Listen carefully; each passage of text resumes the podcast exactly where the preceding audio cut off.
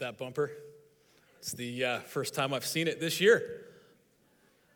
How many more of those jokes can we squeeze out this morning? Happy New Year. So glad you guys have chosen to worship with us today. It's great to be here. My name is Dave Lewis. I'm the community pastor here at Bayview Glen Church, and I don't get to preach very much. And so this is a great thing for us this morning, or for me, maybe not for you, but more for me. But anyway, if you walk into my house, you won't find a family photo hanging on the wall. And it's not that I think there's something wrong with my family. I mean, I'm not embarrassed of them. They're not funny looking. Well, at least two of the six anyway. One of those is me. The reason why you won't find a family picture hanging in our home is because I broke it. Well, the frame anyway. I didn't break it on purpose, but if I'm totally honest with you, I wasn't that upset after it broke. My family tells me when I whisper they can't hear me, so yeah, anyway.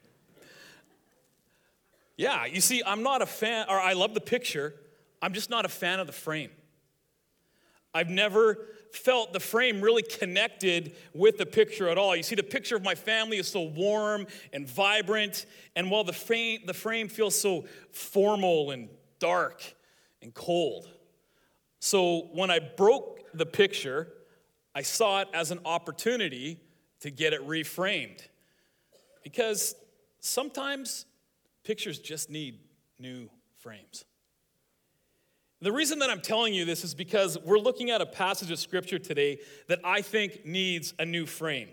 It's not that the picture is embarrassing or ugly, but sometimes the conversation that frames this passage of scripture can be both of those, leaving us as Christians sounding arrogant and judgmental and narrow-minded. I would say the very opposite of what Jesus desires us to be.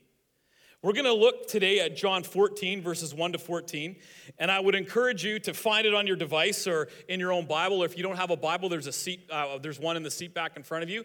And as always, it's going to pop up on the screen behind me so that you can follow along. But there's a lot going on in this passage. But the verse that jumps out to us, the one where the conversation around it can get controversial and ugly, is this one from John 14, verse 6, where Jesus said to him, "I am the way, the truth, and the life. No one comes to the Father except through me." It was after a Christmas Eve service while I was in Montreal where the conversation around this verse got ugly. You see, we had just had this incredible service. We kind of kicked the chairs out of our sanctuary. We created kind of these conversational spaces, and so we had conversation and carols and candles and cookies and a lot of other C words, and it was just an amazing time for us to be together and to celebrate everything that comes with Christmas Eve. And after this Christmas Eve service was finished, this girl that was attending, she came up to find me after, and she said, "Hey, I just want to introduce myself. You know, I'm so glad. This was my first time here. It's actually my first time in any church, and I just didn't think it was going to be like this. I really liked it. I was so glad that I was able to come." I'm like, "Oh, great. Well, welcome here. I'm glad that you felt a part of what was going on today." And she says, "Yeah, there's just one thing." I was like, "Oh, well, what's that?" She's like, "I didn't believe anything that you said." I was like, "Oh, okay. And so I asked her, I started up a conversation with her. I said, "So what is it about what, I believe or what we said tonight that you didn't believe?" And we engaged in this conversation. She was asking questions and we were going back and forth. And you know how You can always tell when there's somebody else that's kind of eavesdropping in on your conversation. You know, they're kind of half in theirs and half in yours because they kind of like start doing this. They're kind of leaning over closer to yours. You know, the hair on the back of your neck starts to tingle because you feel like somebody's watching you, you know. And there was somebody that was doing that. It was my friend. And my friend decided to come over and interject himself into our conversation. And I didn't know if he just didn't think I wasn't doing a good enough job, like answering this girl's questions or what was going on. But he, anyway, chose to come over and, like I said, interject himself into our conversation. And so he started to ask her questions. And they started a back and forth and a response. And I could tell he was getting frustrated because every time that he would give a statement about Jesus or about what he believed, she would just kind of be like, I just don't believe it. And so his questions started to get more direct, and they started to come at a faster rate, and I could see the color in his cheeks starting to rise. And then finally he snapped, and he looked at her and he said, yeah, well, Jesus says he's the way, the truth, and the life, and he's the only way to the Father, and if you don't believe in Jesus, you're going to hell. What do you think about that? Well, I mean, if you're keeping a list of like top 10 things to say to people when you want to end a conversation, just put that at number one, all right? You tell people they're going to hell, it's all over. You can just walk away, and that's exactly what this girl did. She looked at me with this shocked look on her face, like what just happened, and she turned away and walked out the door. And I never saw her again. The frame is broken. Don't get me wrong. I have no issue with what Jesus says and the picture that he presents of himself here. But if we are going to seriously follow Jesus as the way, the truth, and the life, I think we need to reframe the conversation.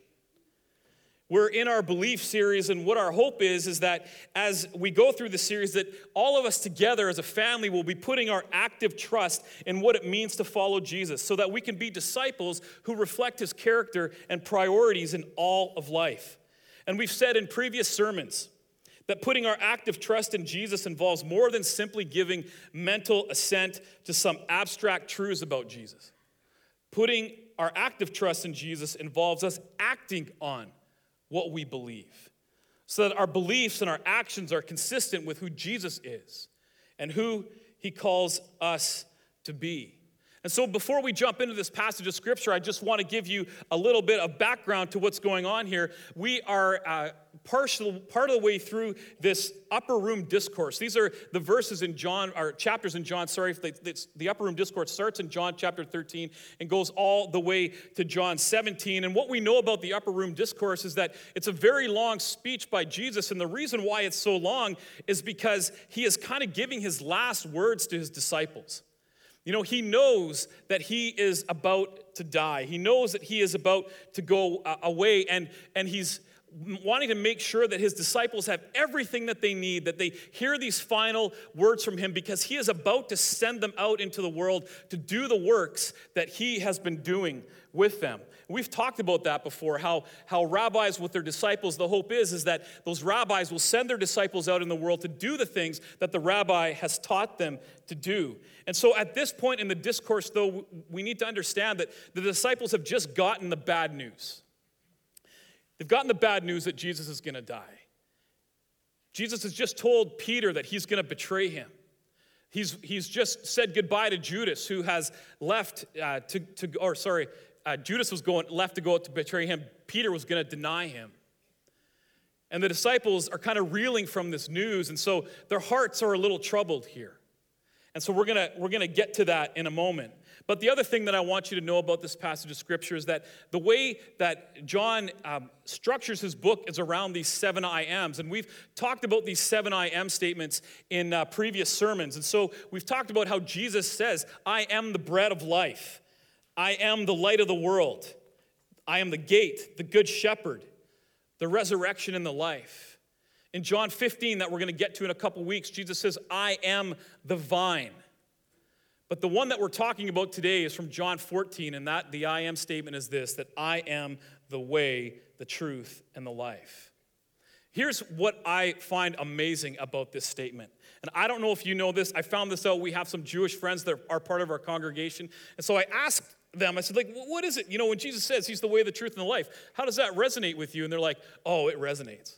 I'm like, oh, really? Like, what about it resonates? And they're like, well, I don't know if you know this, but the way that Jewish people talk about the Torah, like the books of Moses, the law, we talk about it as the way, the truth, and the life. And that was amazing to me because, I mean, we read in the first chapters of John how John talks about Jesus as the Word made flesh. And so what is going on here when Jesus talks about this, when he talks about himself in this way, that he is literally saying to his disciples, I am the Word made flesh. All the law, all the prophets, all the things that are written in the Old Testament, everything is fulfilled in me. And if you want to know how to fulfill the requirements of the Torah, if you want to know what it means to live a life pleasing to God, then come, follow me.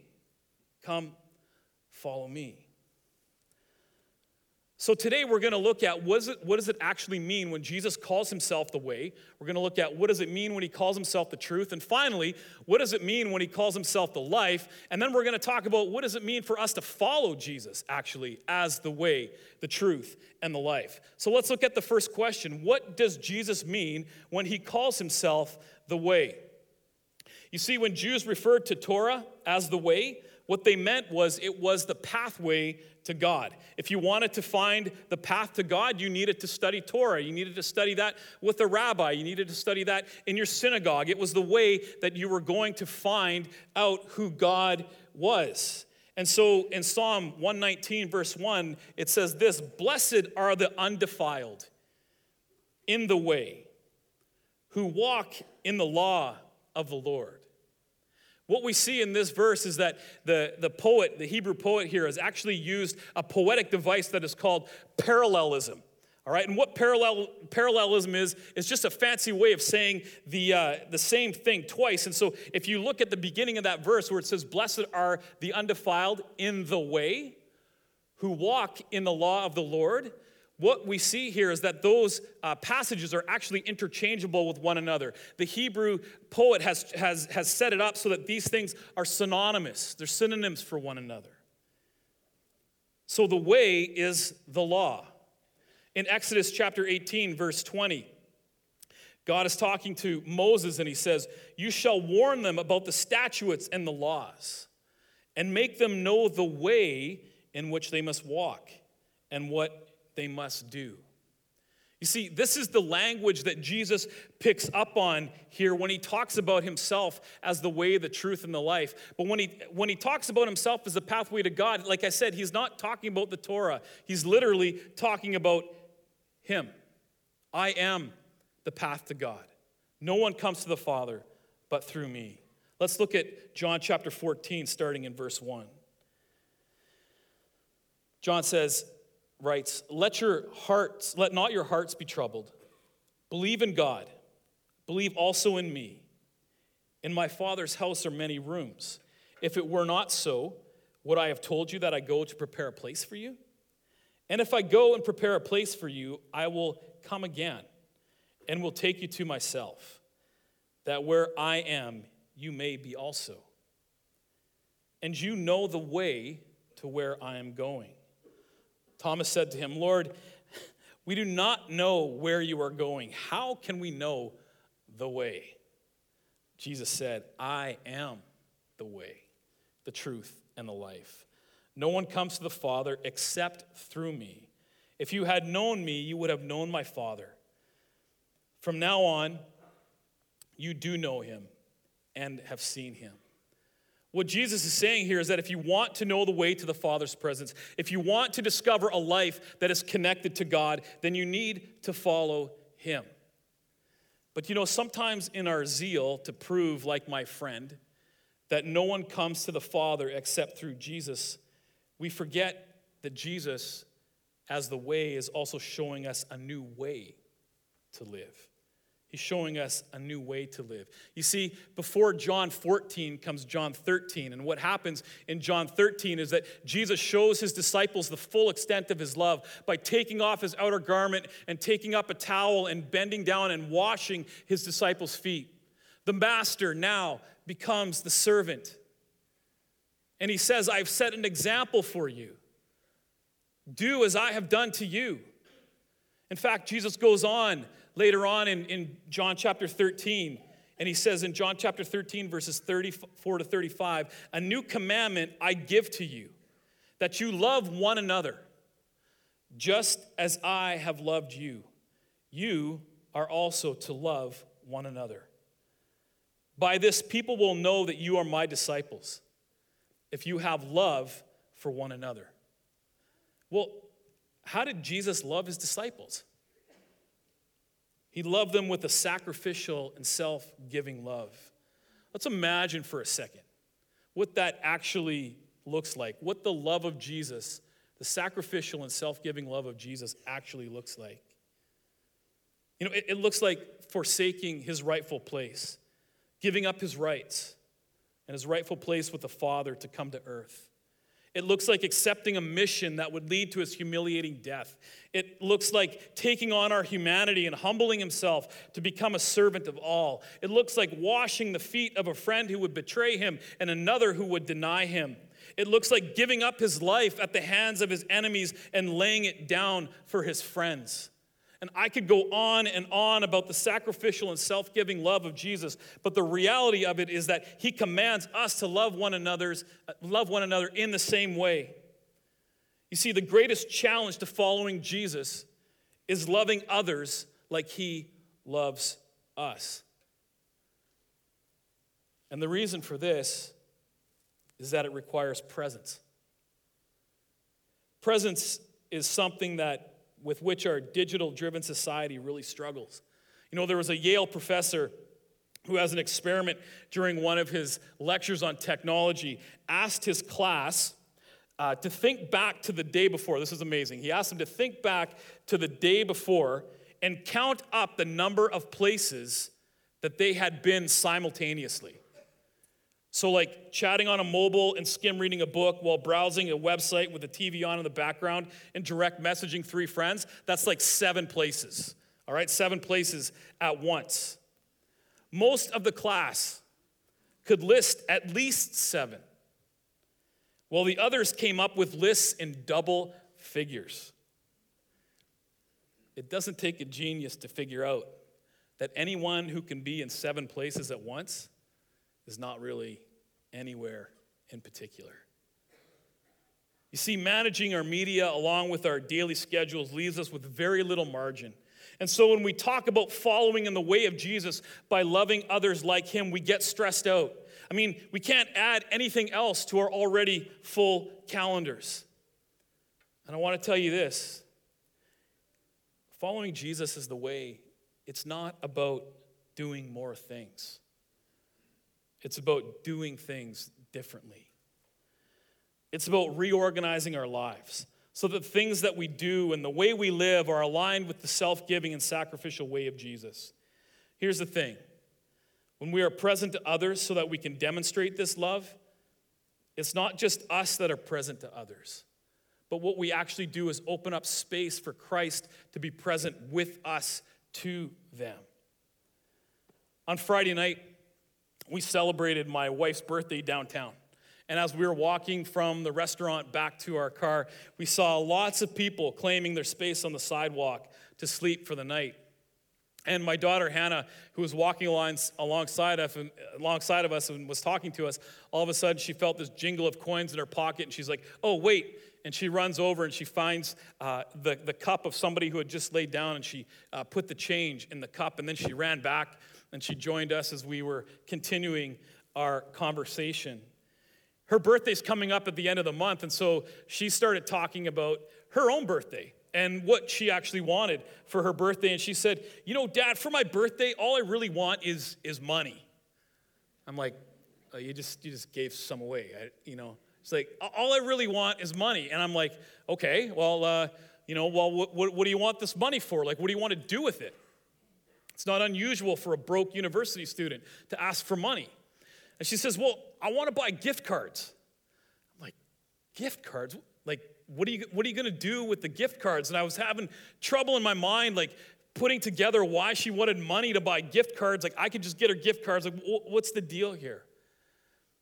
And she says, well, Dad, you know, because around the University of Ottawa, there's like a lot of people who are homeless. And so what I want to do with my birthday money is buy these gift cards so that I can go and I can put like little Tim Hortons cards in their cups or whatever as I'm walking around, you know, campus and going to different places. And I was like, wow, that was amazing. I said, so why do you want to do this? And she said to me, she said, Dad, I just want them to know that they're seen. That's all I want. I just want them to know that they're seen. You see, it wasn't the giving of change or the asking of money for gift cards that really struck me. It was how Hannah had already created the space in her mind, in her schedule, in her heart, with her resources. She already created that space to be present, even in a small way, to those that she encounters in her neighborhood around her university. Now, some of you guys ask me, how do you get kids like that? You want to know my answer? I have no idea. Literally no idea. It's but by the grace of God, I would say. But I guess the question remains for you and I. How are we going to reorganize our lives so that we can follow in the way of Jesus by expressing his self-giving and sacrificial love to others? What activities need to be shifted or canceled? What resources need to be reallocated so that there's space for us to be present, that there's space for us to demonstrate the sacrificial and self-giving love of Jesus as we follow him as the way? You know, N.T. Wright, a New Testament scholar, says this: the truth, the life through which we know and find the way is Jesus himself. The Jesus who washed disciples' feet and told them to copy his example. The Jesus who was on his way to give his life as the shepherd for the sheep. Was that arrogant? Was that self-serving? Only when the church recovers the nerve. I love that. Only when the church recovers the nerve to follow Jesus in his own mission and vocation, I suspect, will it be able to recover its nerve in making the claim that Jesus is the way, the truth, and the life. Well, we've looked at what it means for Jesus to call himself the way, but what does it mean when he calls himself the truth? You see, when Jesus calls himself the truth, his disciples would have immediately connected that word truth with the law and the prophets. You see, Psalm 119, 142 says, your righteousness is righteous forever, and your law is true. See, the law is true because God gave it. You know, truth could only be found in God. And then God revealed his truth to his people through the law and the prophets. And so God became seen by his people, by the Israelites. He was seen as the God of truth. And Torah was said to be his thoughts and the revelation of his purpose in the creation of the universe, thereby revealing truth to them. God was not this guardian of some abstract entity called truth. He is truth. It is his very character. He is the God who could be trusted, who is able to act, and whose care for his people is sure. This is why the Israelites recounted the stories of when God had brought them out of Egypt and when he delivered them from their enemies. Every story was a reminder that God was true, not just to his own character, but to his word. He was their protector, he was their deliverer, and he was their savior. And the coming of Jesus was further proof of God's faithfulness to his own character. He had promised a savior and now had delivered. Listen to how Jesus responds to Philip's question here. Jesus said to him, as we keep going through John 14, starting in verse 8, Philip said to him, Lord, show us the Father, and it will be enough for us. Jesus said to him, have I been with you so long, and you still do not know me, Philip? Whoever has seen me has seen the Father. How can you say, show us the Father? Do you not believe that I am in the Father and the Father is in me? The words that I say to you, I do not speak on my own authority, but the Father who dwells in me does his works. Believe me that I am in the Father and the Father is in me, or else believe on account of the works themselves. You see, what Jesus means here is that the God of truth has now come. Jesus is now the embodiment of truth. In fact, John actually says that at the beginning of his gospel, where he says, the Word has made flesh and dwelt among us, and we have seen his glory. We have seen the glory of the only Son, one full of grace and truth. You see, just as the truth of God's character had been on display through the fulfillment of his promises to Israel, Jesus is now saying, in the same way that you have trusted the Father, you can now trust the Son to make good on his word.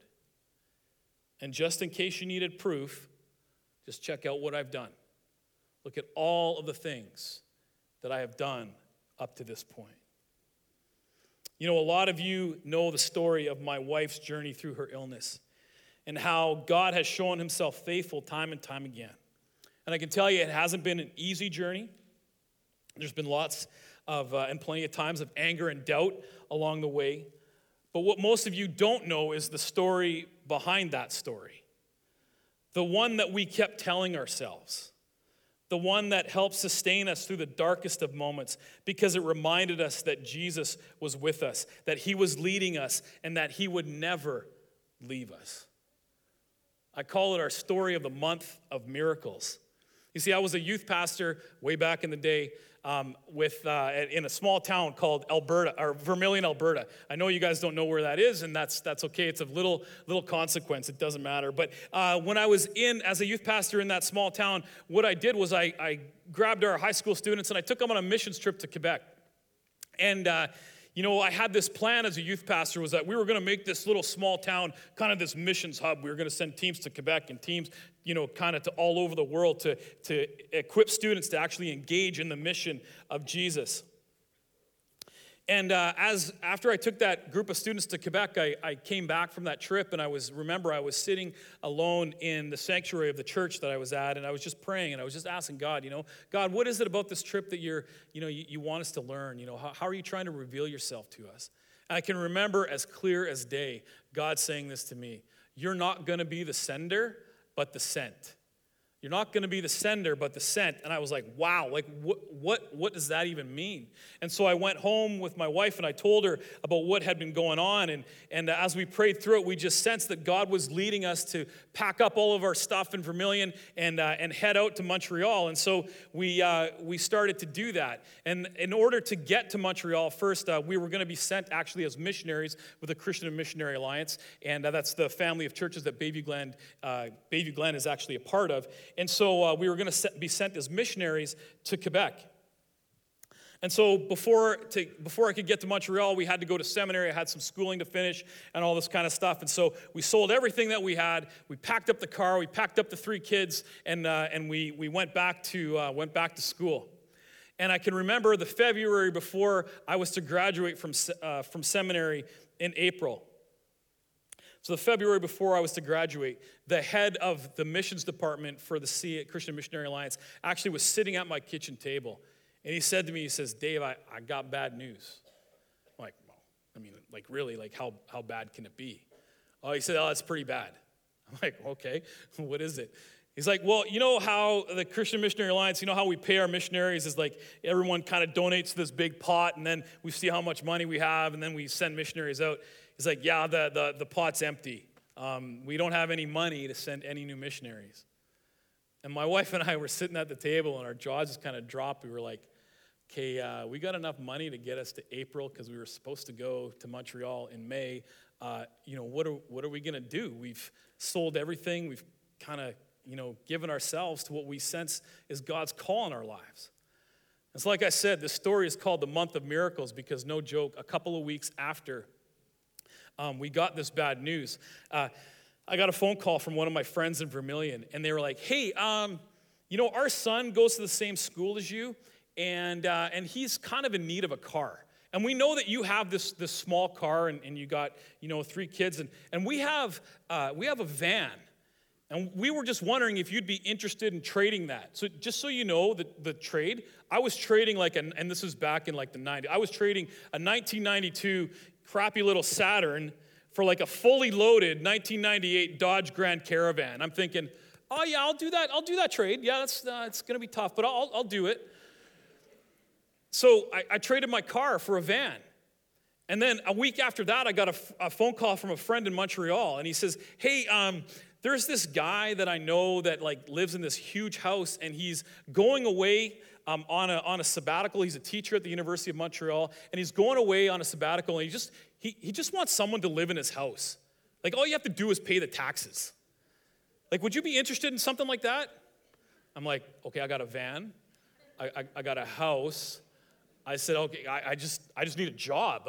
That's all I need, right? And you start looking at McDonald's and see if they're hiring and all that kind of stuff. But, seriously, 2 weeks after that, I got a phone call from my friend his name's Thomas Chan. He's from Montreal Chinese Alliance Church. And he says, hey, we heard that you were looking for a job. And so we were wondering if you'd be interested in coming to our church to serve as the pastor to our English congregation. So within a month, I got a new car, I got a new house, and I got a new job. God never promised that life would be easy, but he does say that he will never leave us or forsake us. And this is what I have found to be true, and these are the stories that my family, we tell ourselves when times are dark. And so my question to you is, what is your story? How have you seen God be true to you? What's your God story that kind of takes you through some of the deepest and darkest struggles that you have? But the other thing that I found to be true when Jesus calls himself as the truth is that truth is not some abstract concept that is out there waiting to be found. Truth is personal. Truth is personal. And I put that with a capital P, and the reason for that is because truth now comes to us in the person of Jesus. And so following Jesus as the truth should always keep us in this posture of humble seekers. Humble seekers after the truth. Humble seekers after Jesus. Because Paul even says, now we only know in part. Now we only know in part. One day we're going to know fully. But now we only know in part. And we need to keep this in mind when we're in conversations about Jesus, because we're not offering abstractions or arguments about Jesus that people need to believe. We need to remember that we're actually offering Jesus as truth. We're actually offering Jesus. And so our conversations need to be tempered with his character. They need to be tempered with who he is. Our conversations about Jesus shouldn't be violent, like my friend's conversation with that girl. Our conversations about Jesus should reflect who Jesus actually is. Actually, maybe our conversations about Jesus should be more like invitations. Invitations for others to come and discover the truth of Jesus with us. So, we've looked at Jesus as the way, we've looked at him as the truth. Well, what does it mean when Jesus calls himself the life? What does it mean when Jesus calls himself the life? To the Old Testament Jew, the life was the Torah, or the Old Testament. In Deuteronomy chapter 30, verses 11 to 20, Moses gives the Israelites a choice to make. They can choose life and blessing, or they can choose death and rebellion and adversity from God. If they choose life, then they have to walk in God's ways and keep his law, because God is their life. If they choose death, they were free to ignore God's ways and God's laws. Moses gave them this advice: choose life. For the Israelite to follow the law was to choose life, because Torah, like I said, was the life. And so when Jesus calls himself the life, what he is saying was that he is the life giver. It is he who brings life into a world that is full of death and chaos. And those who follow in his way and do the works that he calls them to do ultimately bring life and renewal into the world. Listen to what Jesus says. Truly, I say to you, whoever believes in me will also do the works that I do. And greater works than these will he do, because I am going to the Father. Scholars go back and forth on the meaning of what Jesus means when he says that we will do greater works than he. They go back and forth. Well, does it mean that we're going to do these miraculous things, that we're going to see people get healed and raised from the dead and the blind, we're going to see and all this kind of stuff? Or does it just mean that because there's so many followers of Jesus now that it's the number, it's the quantity of works that are going to be done? And I don't really care what that phrase actually means when it comes to greater works. But what I do care about is that we have to remember that when Jesus talks about the greater works, who is it that he's talking to? He's talking to his disciples. And he's saying, you are going to go and do these greater works, not by yourself. Not by yourself. You are going to do these greater works together. You are going to go out. I send you out to be on mission together. We talk in our life groups a lot about, how can we bring life into the neighborhoods that we're a part of? And so it's always a conversation that I'm having with our life group leaders, as we go through our sessions. And there was one group that fired me back a story about how they had the opportunity to actually go and bring life into their neighborhood. And it was an amazing story. And they did something very simple. They went on a prayer walk. They went on a prayer walk through their neighborhood. And so as they were walking through the neighborhood and as they themselves were hanging out and receiving life, just from that experience as they walked and prayed through their neighborhood, God actually started to bring people to them. And so they're standing on the street corner, and all of a sudden they strike up a conversation with this guy. And as the conversation starts unfolding, he asks if they would pray for him. And so they do. And they keep going on their prayer walk through the neighborhood, and they end up in Starbucks. And as, they order their coffees and all that kind of stuff, and one of the person in their group actually strikes up a conversation with the barista. And the barista just starts to all of a sudden just open up and kind of share his life with this guy that he's just met, that just ordered a coffee. And he starts talking about his mom and how his mom's sick, and, what he really just wants is somebody to pray for him. And so this guy took the opportunity, this person in one of our life groups took the opportunity to pray for the barista in Starbucks and for his mom. I just think it's beautiful. I think it's amazing. It's just it's a small thing. But the other thing that I want us to know about these greater works, the works that we do, yes, we do them together as a community, but the thing is this, is that at the end of this verse, Jesus says, greater works than these will he do, because I am going to the Father. And we're going to talk more about that next week, but the thing about Jesus going to the Father is that when he went to the Father, he sent the Spirit of God, his very presence, back to be with his disciples. And so when we do greater works, we're doing the greater works together, not just on a human level, but we're doing these greater works with us and God together. And you know what? I really believe that God is already at work in our neighborhoods. He's already at work there bringing life into our neighborhoods. And so when we go about into our neighborhoods and we start going and doing these greater works, what we discover is that God is already there. It's exactly what that group discovered. God is already at work. He's already bringing people and drawing people to himself. He wants people to find hope and healing. He wants people to experience his love. Jean Vanier says this. He talks about the purpose of these works. It is to give life, an eternal life, and to reveal the face and heart of God to people. It is to be the presence of God in the world where there is an absence of God. God's works are not big.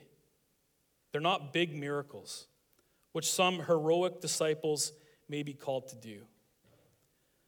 But all these works of simple kindness and goodness, which give people life and lead them to God. A few years ago, my nephew, his name's Kenton, was really kind of struggling with questions about God. And we were in this conversation, we're going back and forth, and he's asking me, why, basically. He says, Uncle, why do you believe? Why do you believe in God? Why do you follow Jesus? And I had to think about that for a moment, and I said, well, You know, Kenton, I hope my answer is not too simplistic for you, but I follow Jesus because it works. And he looked at me, he's like, what do you mean it works? I said, well, think about it. I can't think of any other faith system, any other ideology, any other philosophy, any other religion that has the power to change the world like Jesus does, that has the power to bring life to where there is darkness. Because all those other systems don't require the sacrifice that Jesus requires from us as his followers. He requires us to give of ourselves. He requires us to love sacrificially. And by doing that, we actually bring life into the world and we bring change. There is no other system, no other faith that I have encountered that actually can do that. And so I follow Jesus as the way, the truth, and the life because it works. Because I want to see the world changed. And I believe that if we embrace Jesus as the way, the truth, and the life, if we would really live like he calls us to live, that we can do just that, that we can change the world. You know, it's interesting how sometimes God gives you opportunities to redeem conversations that you've had in the past. You know, I opened this sermon this morning with telling you the conversation that I had with that girl, you know, after our Christmas Eve service and how it was interrupted with this verse, the way, the truth, and the life. But I had a conversation, I had the opportunity to have a conversation with a guy about a year ago.